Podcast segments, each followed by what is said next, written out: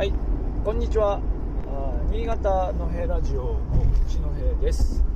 えっ、と今日はですね、車で移動しながらお話ししたいと思います。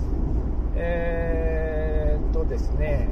まあ、大学の方がまあ新学期に入って、まあ、今日ちょっと。えー少し時間あるかなと昨日今日あたり、えーまだ授業始まってないので少し余裕あるかなと思ったんですけど、えーいろんな調整とかあってですね、えーこの時間までちょっと話ができなかったということなんですが、まあ、今日も移動中なので少しお話ししてみようと思います、えー今日のテーマはですね、えーまあ、白新線という路線のお話をしたいと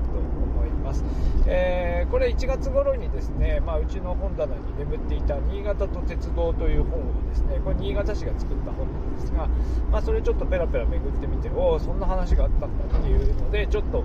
ちょっとびっくりしたので少しご紹介したいと思います、えーまあ、白新線というのはですね、えーまあ、白山という新潟の市内の駅から、まあ、新新潟だと思うんですがそうじゃなくて柴田ですね。で白山から柴田、まあ、つまり新潟から柴田に伸びている、えー線えー鉄道ですね、えーで、まあ、みんなのあのなんていうかあの生活の足として結構使われている路線で、まあ、柴田側から見れば通勤・通学の、おまあ、しあの鉄路としては極めて重要なあ路線。ということになります、えー私の勤めてる慶和学園大学の学生たちも新潟市内から通ってる人たちは、えー白新線に乗って、えー通っているという人たちが、まあ、ほとんどですね。車以外は大体そうなると思います。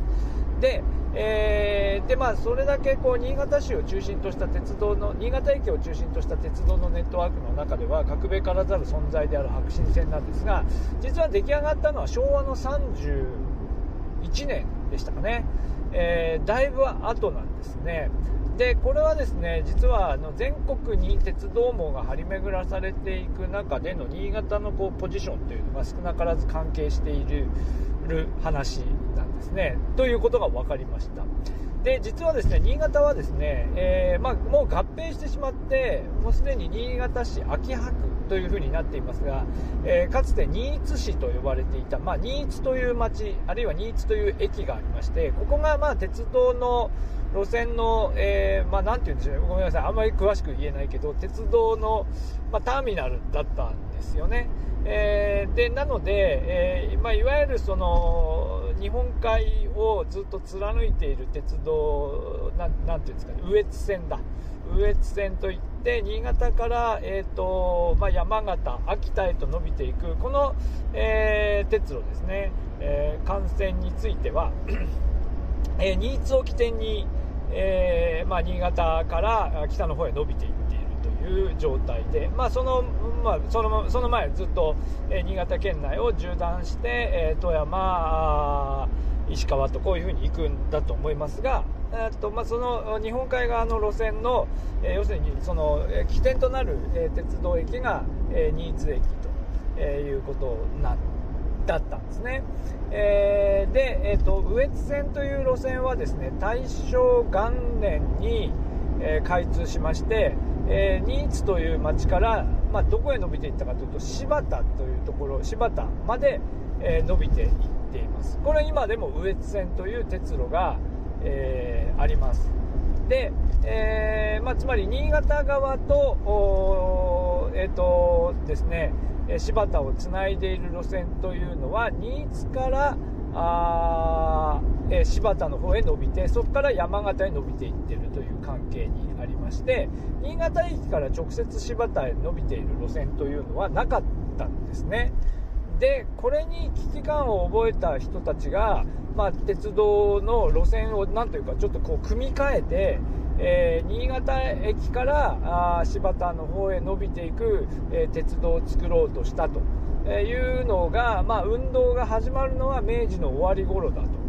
えーつまりまあ大正元年に、え羽越線開通してますのでその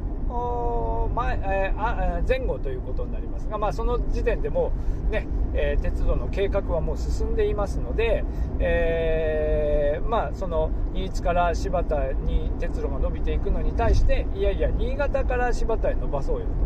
という話になったわけですねこれでも運動した人は誰なのか。えー、いうことなんですが、実はこれはですね、柴田の人ではないんですね。柴田の人は、まあ、あの、あんまりそこ興味なかったんでしょうか。よくわからないですが、主にこの運動を展開していった人は、その途中の、えー、まあ、このタイトルに豊坂というふうに書きましたが、まあ、現在の新潟市北区、まあ、これも新潟市にもうなっちゃってるので、もうね、私のように後から来た人たちっていうのは勉強しないとよくわかんないんですが、まあ、豊坂、豊坂市という、またこれまた別の町があったんですが、まあ、ここの人たち、豊坂市、あるいはその葛塚っていう場所があるんですけど、葛塚の人たちだと、えいうふうに言われています。でこの人たちは何を考えたかというとつまり、えー、つまり柴田はですね鉄道があの要するに伸びていくわけです。新津から。しかし、えー、その新津から、えーと、柴田に鉄路が伸びていくことによって豊坂というかその葛塚の町はですね、えー、鉄道のその経路から外れると、えいうことが問題になるわけですね。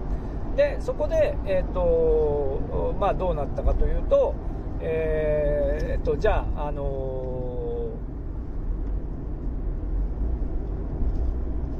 ー、てえーと、葛塚も通る路線をじゃあもう1本引きましょうということで軽便鉄道って言ってねななんでしょうもう少しこう今の今の企画よりも少し、えー、ななんも違うやつですよね、えー、というのを引こうという運動を始めます。えー、ででまあそれはなんか葛塚の人たちが言っただけではなかなか実現しないので、えー、新潟市の経済界も巻き込んでそして運動を展開していくということです。ちょっとタイミングを忘れましたが、えーと、一方新潟駅から、えーと、さらに、えー、ていうんでしょう西の方という西の方には、えー、現在も越後線という鉄路が走ってででこれが、えーと、柏崎とかずっと、えー、先へ伸びていってるのでここを通したらどうかとつまり今今でいうとこの越後線さらに白新線ここを通って、えー、山形へ抜けていくところをつまり、えー、鉄道のメインルートにしようと。えいう構想を打ち出しましてでそうすると,、えーと、葛塚だけ葛塚っていうか今の北区だけじゃなく、えー、新潟市の中心部の人たちにとっても、まあ、恩恵があると要するにその日本海側のを縦断する鉄鉄道の、えー、路線上に新潟駅というのが、えー、位置づけられるということで、えまあ、運動を展開していくということに、えなります。っていうので、いろいろこう探っていくんですが、実は越後線というのも、えー、実は、あのー、なんでしょうね、えー、物流のその、のなんだ、えー、まあ、あの幹線として、えー、この鉄路を使うには、まあ、そのさっき言ってた軽便鉄道みたいなものだったのかな、まあ、とにかくあの規格がですねそういうのに適さないということで、えー、実は、えーとまあ、それもうまくいかなくて、えー、結局、越後線から白新線を通っていく路線というのはそのままそのなていうか日本海を縦断する路線にはならず、まあ、結局、現在も新津を、えー、起点にしたところが、まあ、一応幹線ということになるんでしょうかね。でまあ、そこはなかなかこううまく決着していかないんですよね。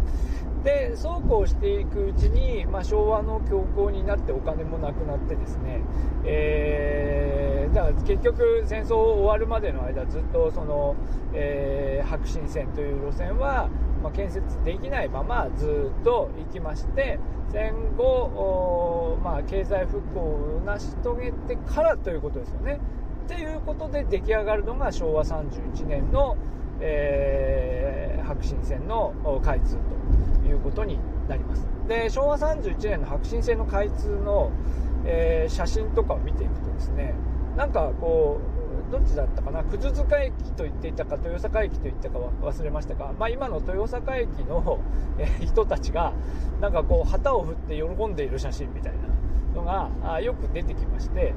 あやっぱり鉄道というのはあの開通したら嬉しいよねっていうぐらいにしか思っていなかったんですが、まあ、たまたまこの先ほど最初に言ったですね新潟と鉄道という本を読んでみてああそういうことなんだというふうに、えー、理解しました。つまり葛塚あるいは豊坂の人たちにとってはこの白新線というのは、まあ、要するにその、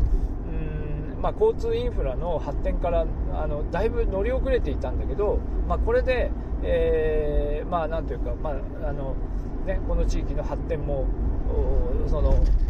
期待できるぞというそういう意味合いも非常に大きかったんだろうなというふうに思います。で現在の現在の鉄路について私もこううまく説明できませんが、えー、まあ、私があの青森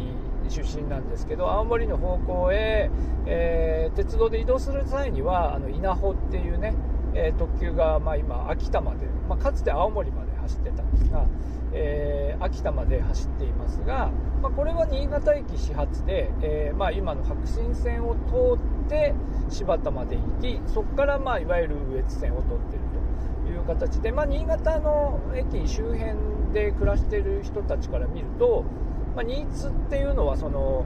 路線からこうなんですかね、えー、新潟起点にした移動の起点からは外れた状態に今はなっています。えっ、ー、と1回だけ私あのえっ、ー、とですね寝台特急で